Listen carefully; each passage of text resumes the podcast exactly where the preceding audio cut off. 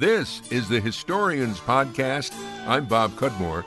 Today, we're going to talk about several uh, topics, beginning with the story of an opera singer.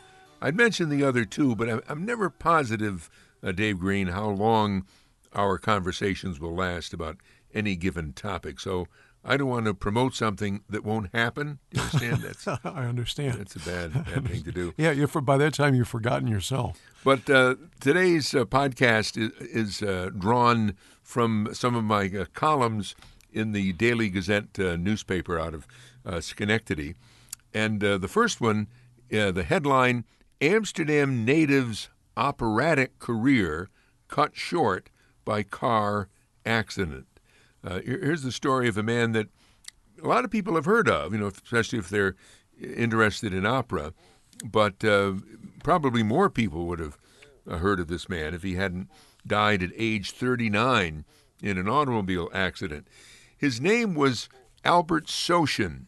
He was born in Amsterdam, but he performed as Albert de Costa uh, instead of Albert Soshin. De Costa was his mother's maiden name. And Albert died at age 39 in an automobile accident while driving to sing in a production of Carmen, big uh, opera, at the Jutland Opera in Denmark. And why he was in Europe doing that is also part of the story. But back to Albert Soshin's roots, if you will. Albert's father was Joseph Soshin, member of a prominent Amsterdam Jewish family who operated Soshin's men's clothing store in uh, the city of Amsterdam. It was first on Guy Park Avenue, then moved to Market Street. Albert's mother was Violet de Costa. She was a member of St. Anne's Episcopal Church, where their son was a boy soprano in the youth choir. That's kind of how he got his start in singing. When his voice changed, and by the way, Dave, do you remember when your voice changed? I mean, when you uh, could, could you have sung soprano when you were young? You you you don't remember. You only remember your mother telling you so. it could be. Yeah, I really don't remember. But uh, Albert, you know, had been singing, so he remembered.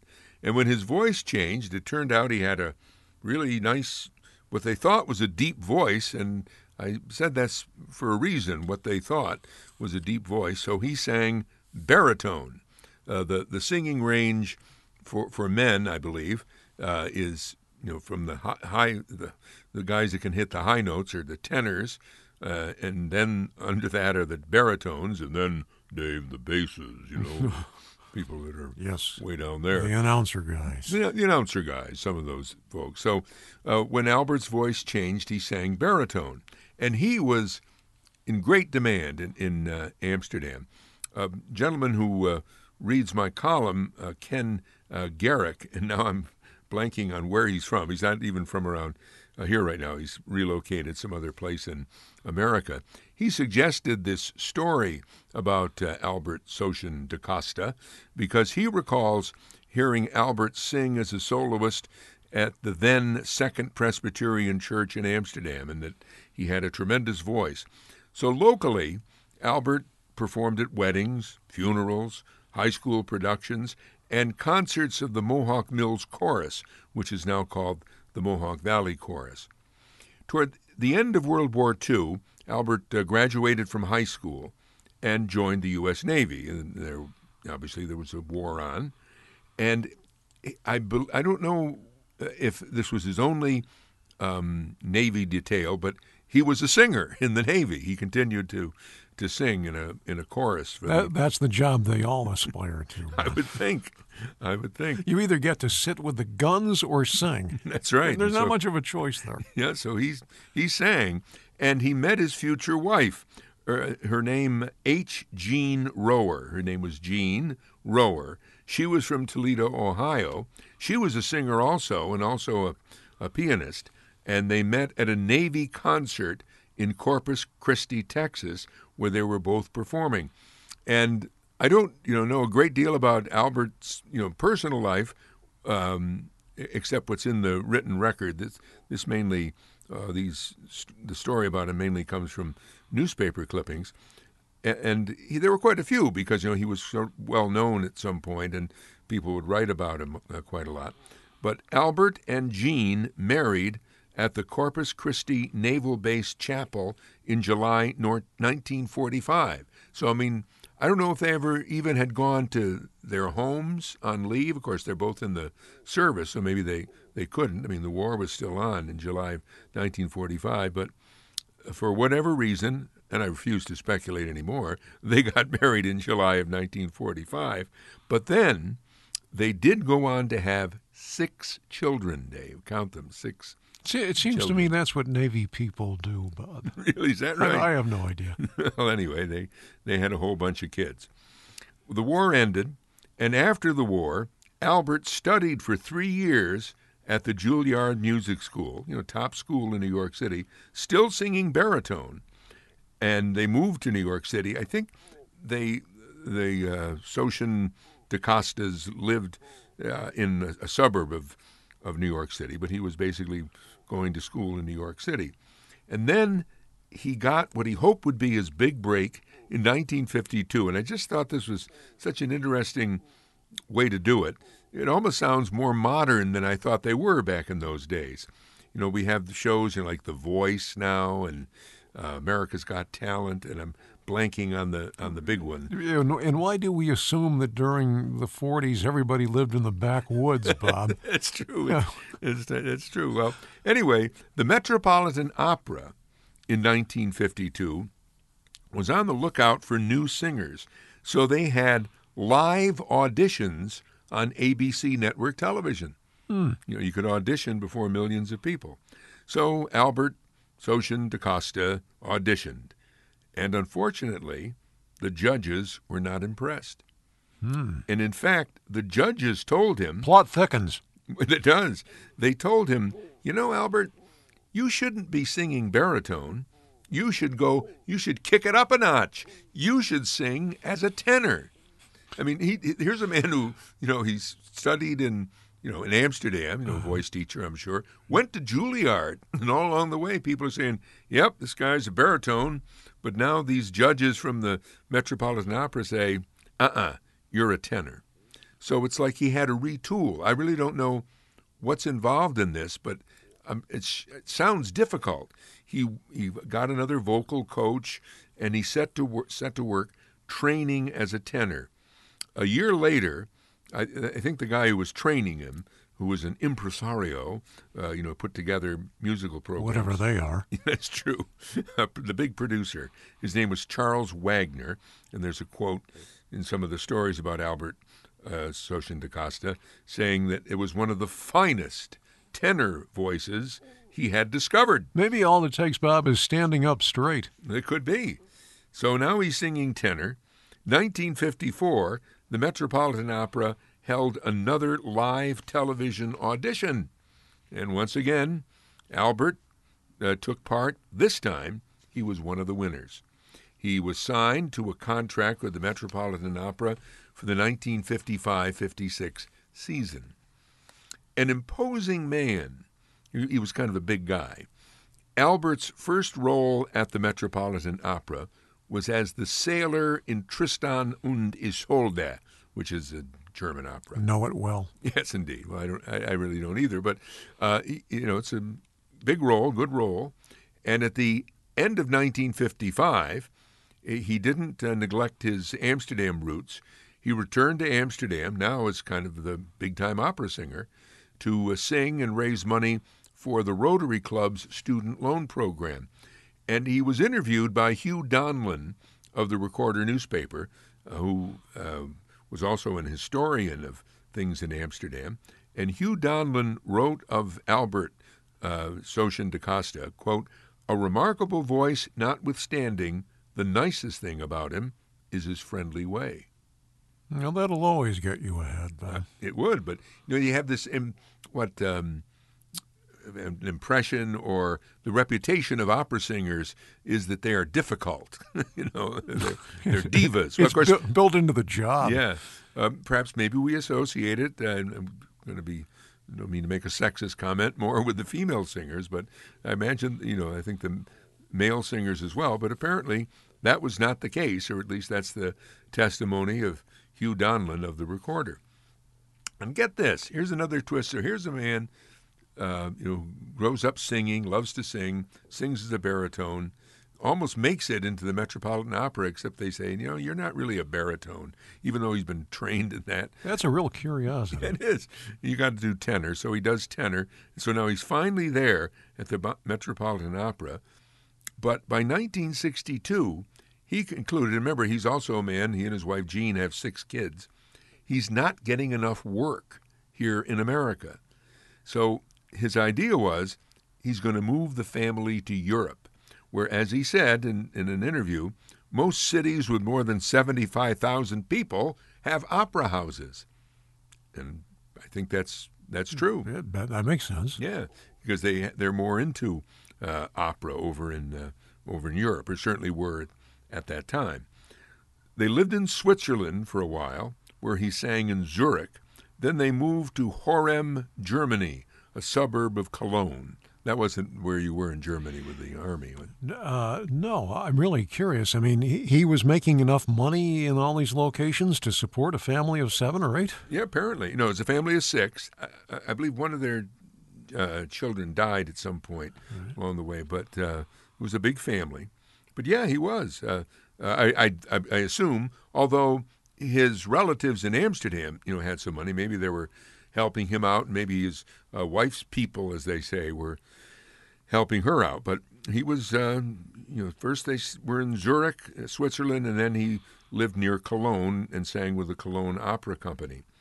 He made his last trip to America in 1966 when he visited his father, who was still in Amsterdam, and his mother, who was at a hospital in Tarrytown, New York.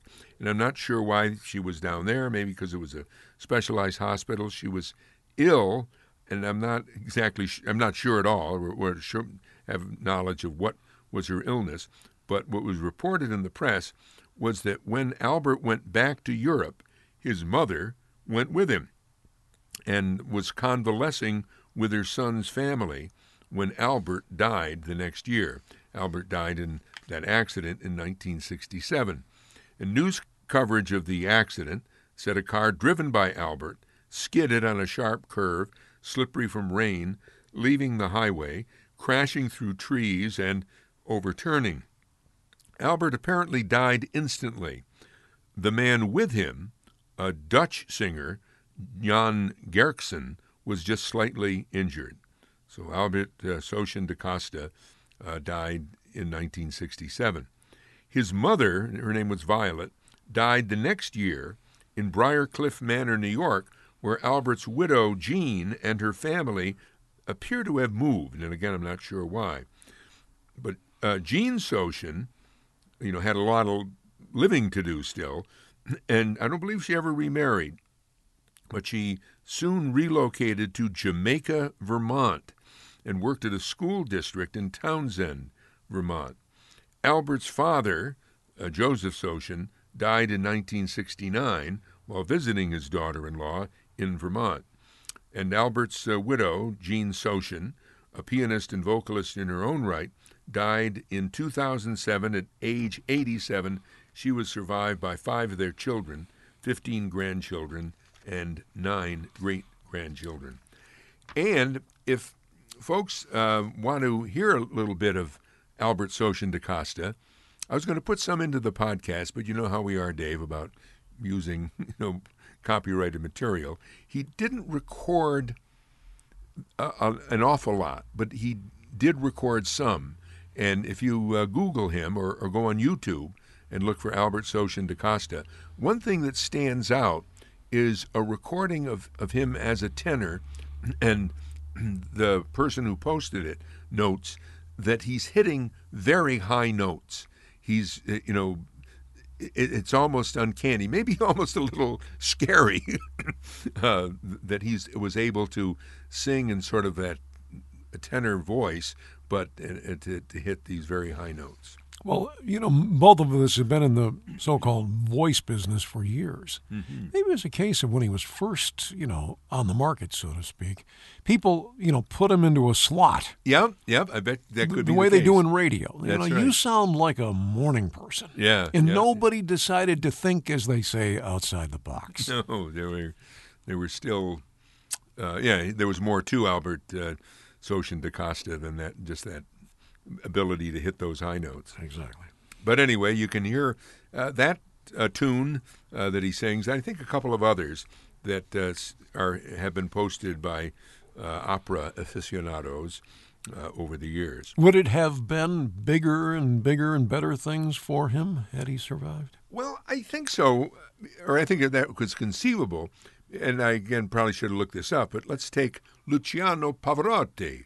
I mean, he, I know he died some years ago, but he was no spring chicken, and he kept singing right up to the end. You know what I mean? I think mm-hmm. he was at least in his fifties or maybe into his sixties, uh, singing uh, singing opera. I think that's the one thing that kind of stays with you for a long time, or or it can is you know a good solid voice. Well, there, the, yeah, I would think the job market would always be there if you were halfway decent, because I'm sure there's always a need for that. You know, you don't go out in the street and just grab someone. No, you can't. You know, and we need somebody to fill in here tonight. Well, it's funny. I, I don't have it right in front of me. Let me just try to remember enough of it to tell you the uh, bit of the story that one thing that uh, DaCosta, so Albert Soc da Costa was well known for, they had some big tenor was sick, and all the potential fill-ins, including DaCosta, were not feeling so hot. So what they did was three of them filled in for one guy in a three-act opera. You know, they split it up like that. Uh-huh. You know, so like DaCosta maybe did the first act, somebody else did the second act, and somebody did the third act. It's almost like reminds me of people when they write stories about baseball. You know, these the opera is so much involved with detail and, and things like that. But he's in the record books for that. He was, the, I think, maybe it was the only time that was done. I I just try to understand it, Bob. there you go. Well, uh, this is the Historians Podcast. I'm Bob Cudmore. It could be we're only going to get into uh, two stories, Dave, and we'll get into number two right after I say a few words about our GoFundMe campaign, which is how we keep this production rolling along with contributions to our GoFundMe drive. You can uh, go online to gofundme.com forward slash historians 2017. GoFundMe.com forward slash historians 2017. You'll learn more about the drive and also you're able to donate right there. If you'd rather donate by mail, send a check made out to me, Bob Cudmore, and send it to 125 Horstman Drive, Scotia, New York 12302. That's 125 Horstman Drive, Scotia, New York 12302. Continuing on the Historians podcast, this next tale, also it's been a column uh, in my uh, uh, Daily Gazette series. Uh, and this is about a homeless man who sketched the homes of others. Fritz Vogt, which is spelled V O G T, Fritz Vogt, slept in barns and relieved the pain of rheumatism with alcohol. He spoke broken English and died at a poorhouse. Yet he left a collection of 200 drawings that have been prized by art collectors and exhibited at museums. New York Times reviewer Ken Johnson uh, wrote uh, some years ago No one knows what Fritz Vogt did during the first 48 years of his life, where he lived in Germany. He lived in Germany for 48 years, then relocated to America in 1890. He'd been born in 1841. He spent his last 10 years, um, came to America in 1890, and I believe he died in 1900. He spent his last 10 years as a traveling artist, recording what the uh, New York Times reviewer Ken Johnson called lucid descriptions of the homes of clients, primarily farmers in Schoharie, Montgomery, Otsego, Fulton, and Herkimer counties. You figure in the 1890s, we do have photography, but people, and to this day, people still like paintings or drawings, and that's uh, what Fritz Vogt was able to do. He did 40 drawings of farms, churches, and other buildings in the town of Sharon, for example, you know, the, where Sharon Springs is located, and he did 25 uh, such drawings in Canajoharie. He died in the poorhouse of the town of Palatine in 1900. The ledger from the Commissioner of the Poor in Palatine for that year, stored at the old courthouse in Fonda, has a notation for a request for remuneration for Vogt's burial expenses. So he came here, did the uh, sketches. Uh, he worked in pencil primarily, uh, sometimes just you know, one color, you know, gray or black, and sometimes in several kinds of colored pencils. But he, he died poor, and that would have been the end of the, end of the story, except that he left these sketches, which have become collectible. The late W. Parker Hayes, who was a project director for the Smithsonian Institution's Traveling Exhibition Service, produced a catalog book for a, a showing of Vogt's work, which was called Drawn Home Fritz Vogt's Rural America. The catalog was published by the Fenimore Art Museum in Cooperstown. The Arkell Museum in Canajoharie has displayed Fritz Vogt's work, as has the American Folk Art Museum in New York City. At first, Fritz Vogt drew realistically with graphite pencils. Then he switched to colored pencils, and his work became more complex with multiple perspectives.